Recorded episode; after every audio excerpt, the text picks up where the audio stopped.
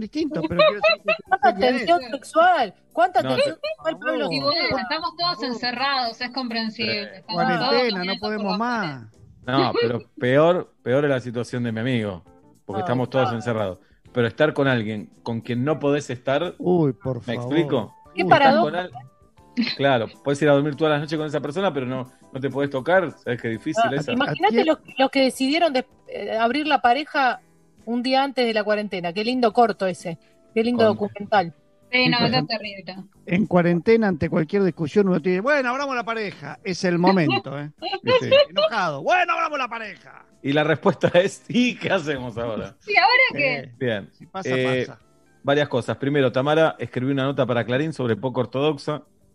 Ay, eh, claramente se vendió al sistema, está cobrando de la corporación. La corpo. Hashtag Tamara miente. Tamara miente. Eh, bueno, vamos a leer la nota. Es la voz autorizada para hablar de poco ortodoxa. La serie de la que habla todo el mundo hasta el primero de mayo, que se estrena Casi Feliz, por supuesto. Ahí te quiero ir, por supuesto. Todas las demás desaparecen por completo para siempre. Bien. Tamara, eh, hacer la cama, lavar los platos. Hacer la cama es mucho mejor que lavar los platos. Lavar los platos es terrible. Bien. O sea, es, me parece terrible. Ahora igual, viste que... Siempre pensando está... que hay gente que estuvo en campos de concentración. No, ah, no. Hacer los platos sí, es terrible. Sí, hay gente sí. que de jabón, sí, sí, tal cual. Sí. Gente que fue a la guerra, sí. Sí, sí, sí, sí, sí. Digamos, terrible en un contexto. Pero es que, sí. viste que hay gente que diciendo ahora, lo primero que me voy a conseguir cuando termine esto es un lavaplatos. Pero para mí el tema es que no sé si notaron que uno tiene una conexión en la mayoría de las casas y en general en Argentina la usamos para el lavarropas. Y los gringos que una vez que tienen eh, lavaplatos, no tienen lavarropas en la casa. ¿Hay gente que tenga las dos cosas? ¿Conocen gente que tenga las dos cosas en claro. su casa? Yo conozco uno. Yo entre, entre más de uno, por supuesto. El tema es que, por lo general, el lavavajillas está en la cocina y el lavarropas está en un lavadero. Ah, claro, no, no, claro. claro. Yo vivo en un departamento de esos nuevos que no tienen lavadero. ¿Te acordás dónde pasamos fin de año los metro y medio, Tati? Eh, Tamara. Claro, sí, ahí, bueno, ahí, como mi ahí casa. Había un festival de todos los electrodomésticos. Ahí tenían cuatro lavarropas sí. y cuatro. Sí, claro.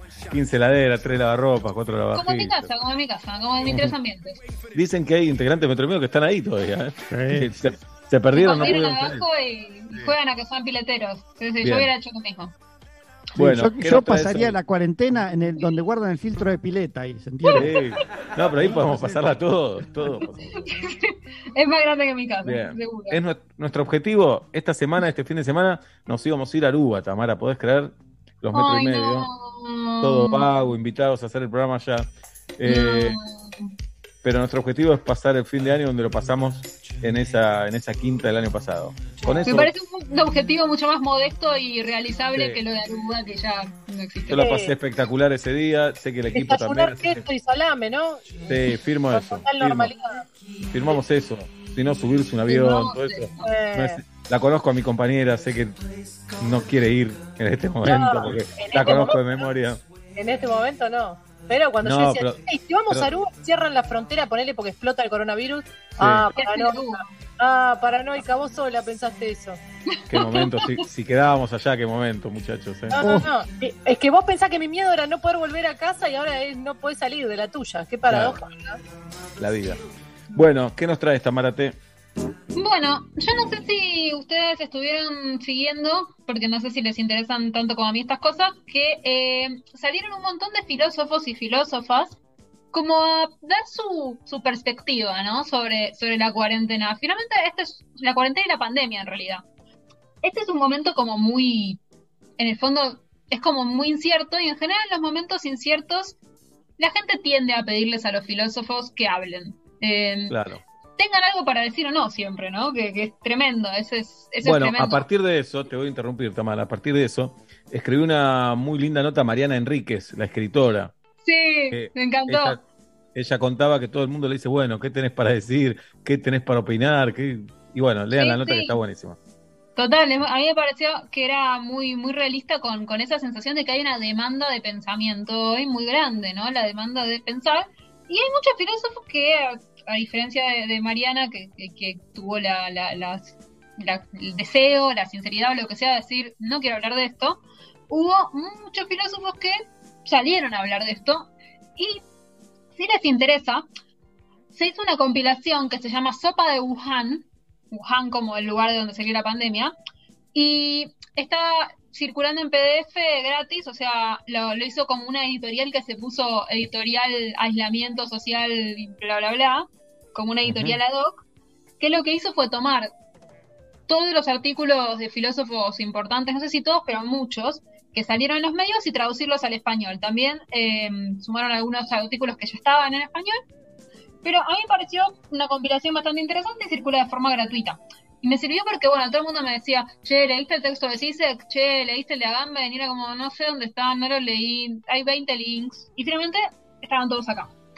Así que me pareció que podía ver si había algo interesante, que sí, hay, hay varias cosas interesantes que nos pueden servir, y también cosas que, que quizás no, no están tan buenas, pero que me parece que en cualquier caso lo que sirven es también para ver lo difícil que es pensar en esta época y lo difícil que es también pensar en algo que cambia día a día, porque una cosa fascinante, lo primero que les digo de Sopa de Wuhan, es que hay artículos que son del veintiocho de febrero y que se ven viejísimos, o sea, mm. es terrible, como que también hay algo muy difícil, que es que si vos, yo esto, estoy hablando particularmente de los artículos de Agamben, que ahora les voy a contar de qué iban. Giorgio Agamben, que es un es un filósofo muy muy groso y grosso italiano. Y, y lo que lo que sucede es que pobre Agamben, seguramente lo llamaron y le dijeron, che, Giorgio, tenés una columna para escribir estos días sobre la pandemia. Yo creo que él no pensó que esas iban a ser las palabras finales, las palabras de Giorgio Agamben sobre la pandemia, como si escribieras en un libro, ¿viste? No es lo mismo. Pero bueno, quedaron así. Entonces, lo que sale es básicamente él diciendo que es una gripe, que no pasa nada, que es toda una exageración de los gobiernos, que en realidad es un invento de los gobiernos para que sigamos, eh, como como lo que, mete una, un tipo de, de, de, de razonamiento en el cual es como, bueno, esto les conviene a los gobiernos que ya estaban haciendo todo lo posible para que no tuviéramos espacios de reunión, que no nos reuniéramos en las universidades, que no nos reuniéramos en... en ninguna parte, y entonces esto les conviene a los gobiernos, así que es una exageración. Bueno, el veintiocho de febrero seguramente había mucha gente que todavía bancaba eso. Leerlo ahora y envejeció mal. Es muy uh-huh. raro decir que un artículo pero... filosófico envejece mal en un mes y medio, pero en estos momentos está pasando un poco eso. Sí, igual eh, como justificativo, y perdonando a la filosofía, la ciencia también podemos decir que envejeció mal, ¿no? Porque cien por ciento hay un montón de consejos que... que no que se daban, que dejaron de darse y, y viceversa. Entonces, cien por ciento tienen derecho todos a pifiarle, me parece. Exacto. O sea, si la Organización Mundial de la Salud cambió de, de opinión varias veces, eh, es legítimo equivocarse. Es legítimo equivocarse. Lo interesante a mí es que, bueno, si les gusta, además de la filosofía, les gusta el puterío, después le contesto eh, Jean-Luc Nancy, que es un filósofo francés, que básicamente le dice que está mandando fruta y dice, bueno, voy a recordar una anécdota personal porque Giorgio es amigo mío. Eh, hace unos años yo me tenía que operar del corazón. Giorgio me dijo que no me opere, por suerte no le hice caso y si no me hubiera operado me hubiera muerto. Así que básicamente diciendo, es mi amigo, yo lo quiero, pero bueno, a veces manda fruta. Bien, o sea, están para el intrusos de la filosofía. Eh, exacto. Igual el, el, el, las respuestas son como los ejemplos que usamos acá en Metro y Medio. Sí, bueno, pero... las estoy simplificando, ¿eh? No, ya sé, ya sé, está bien, pero lo que digo es... Eso, eso fue decirnos... Las bajo a nivel de ustedes, las bajo para ustedes. No se piense decir eso de ninguna manera. Qué bárbaro. Las bajo al medio radial y, y a las dificultades que eso nos propone, ¿no? Pero... Pero bueno, igual también da otra clave de respuesta, Nancy, que a mí me parece interesante, o sea, ya que quieren que subamos el nivel, subimos el nivel, que eh, en la respuesta que le da a Giorgio Agamben es, bueno, no son los gobiernos, esto que está pasando tiene un peso real, es la realidad irrumpiendo, más allá de incluso de, de, de, de lo simbólico, de lo político, es algo real y ajeno a, a, a nuestras realidades políticas, irrumpiendo en la política, y los gobiernos en cualquier caso son ejecutores de eso, no, no son eh, los culpables que tenemos que estar mirando. Eso es muy ilustrativo en general de, de, de, de un montón de di- debates que estos filósofos vienen teniendo hace mucho ya, sobre el lugar del Estado, digamos, es, hay tradiciones filosóficas que quizás en Argentina no, no conocemos tanto, por lo menos no en el discurso político cotidiano, que tienen que ver con la desconfianza permanente del Estado, pero desde la izquierda, ¿sí? O sea, no desde un razonamiento ultraliberal, digamos, como, eh, con mis impuestos, no sé qué, sino desde una desconfianza de esta idea de, del control sanitario, del control de las poblaciones y, y, y del tipo de sociedad que los estados quieren producir, ¿no? El, el tipo de disciplinamiento que los estados quieren producir. En muchos filósofos podemos leer que hacen una vinculación entre lo que está pasando con el distanciamiento social y esta idea de que los gobiernos eh, tienen un interés eh, en controlar a, a sus gobernados, que por supuesto es, es cierta en algún nivel siempre, ¿no? Siempre, ahora, Tamara, y además este, este clima que genera una linda unidad, eh, por un lado es linda, pero después siempre la cosa unánime tiene algo de peligroso, ¿no? El pensamiento único, eh, todos yendo para el mismo lado, el patriotismo, es un peligro todo eso también. Exactamente, bueno, a mí en ese sentido que me pareció muy interesante, creo que hay, hay dos nomás que les quiero mencionar además, eh, uno de los que me pareció más interesantes es Zizek, no sé si lo tienen a, a Zizek, porque es como bastante mediático dentro de los filósofos, si le ven la cara lo tienen. Lo eh, tengo pero no lo leí.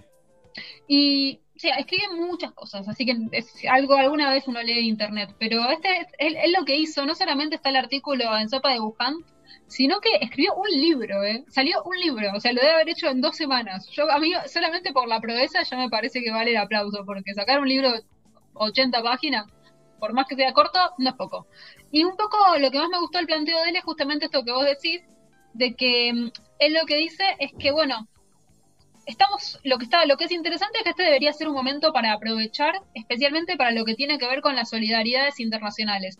Porque una cosa que está pasando, que es que, que, que para muchos filósofos y pensadores políticos es problemática, es el tema del cierre de fronteras, ¿no? Que por supuesto hay un sentido en el que es imprescindible en este momento, como una cosa momentánea, pero la pregunta es si eso no puede mo- motivar, digamos, eh, que después de la cuarentena esto se aproveche de forma xenófoba, de forma eh, excluyente, como viene pasando, digamos. En Europa lo tienen muy presente esto por el tema de los refugiados, ¿sí? Como claro. La cuestión del de, mismo modo bueno, que en Estados Unidos. Sin ir más lejos, Tamara, ayer, ahora el Conde va, va a encontrarlo seguramente, el periodista y crítico de cine, Leonardo Espósito, o Despósito se llama. Sí, Leonardo Espósito. Sí, está en Villa Gesell, no puede salir de Villa Gesell. Exacto. Eh, se fue de vacaciones, leí su hilo en Twitter, y es tan injusto que esté en Villa Gesell y no pueda volverse, porque no tiene auto, no hay micro de larga distancia. En Villa Gesell a las tres de la tarde ya no se puede estar en la calle, o tres y media, no recuerdo. Eh, tiene un hijo acá, o el hijo de su pareja, no, tampoco recuerdo ese dato, pero está viviendo una situación muy angustiante.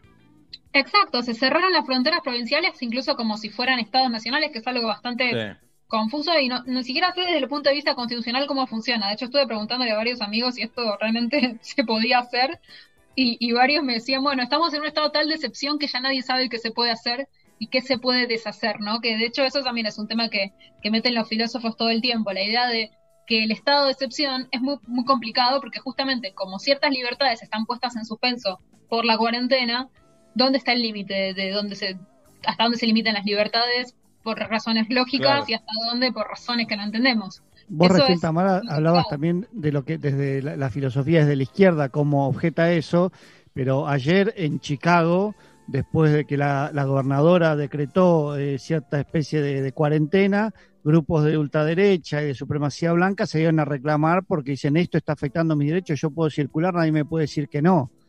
Exactamente. Sí, sí, en, en, en los grupos que tienen que ver con el ultraliberalismo y, y con una defensa a ultranza de las libertades individuales, se está viendo muchísima resistencia también porque son los grupos que además suelen hablar de esto que es el impacto económico de la pandemia y suelen decir que es injusto que por las personas ancianas suframos todos y no sé qué, digamos, y están motivando una especie de brecha, brecha social en la cual Eh, hay personas que valen y vidas que valen y vidas que no, digamos, ¿no? Y que las vidas que valen y las que no se decide básicamente por la productividad y no por otra cosa.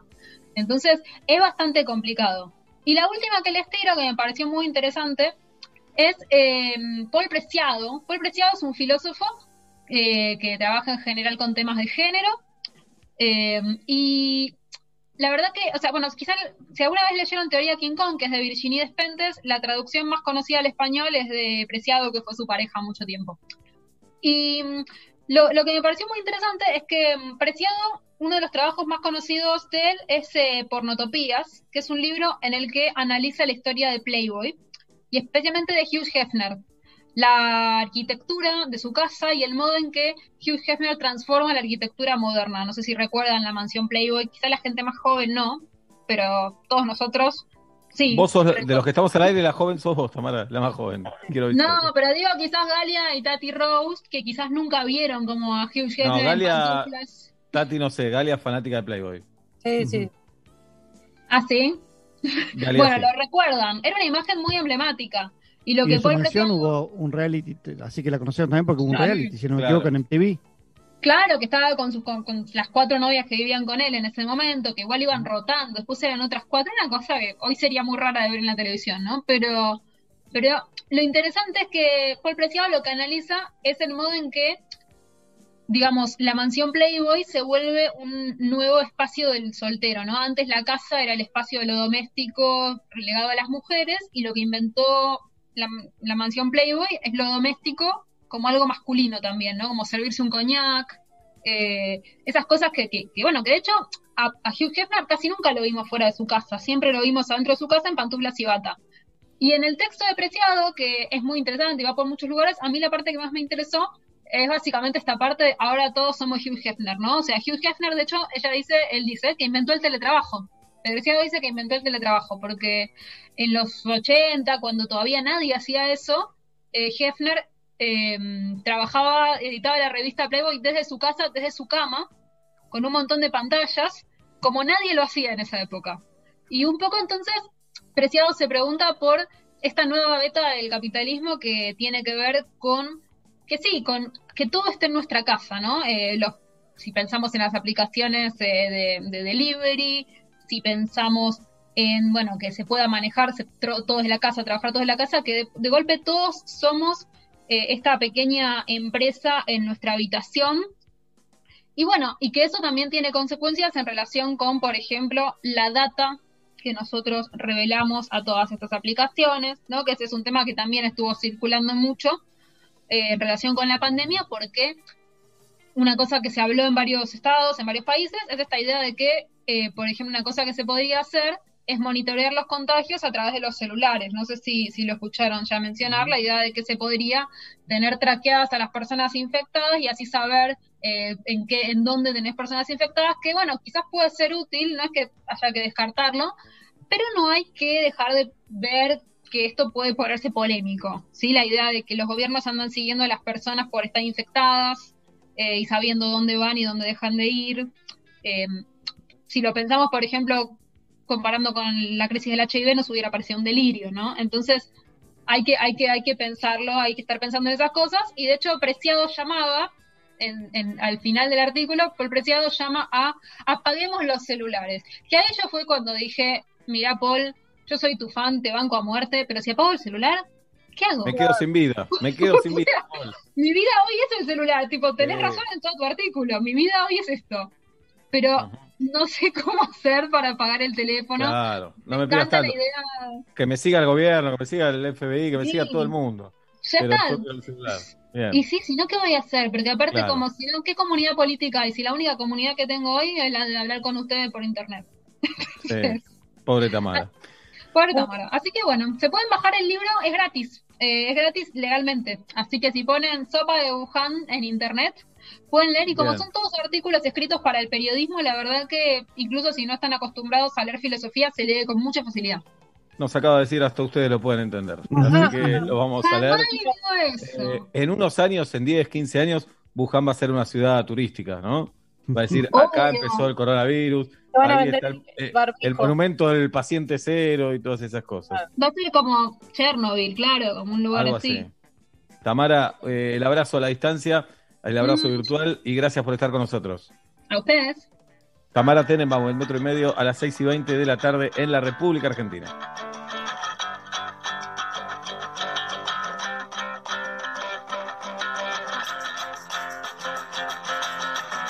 Estamos en cuarentena. Metro y Medio desde casa.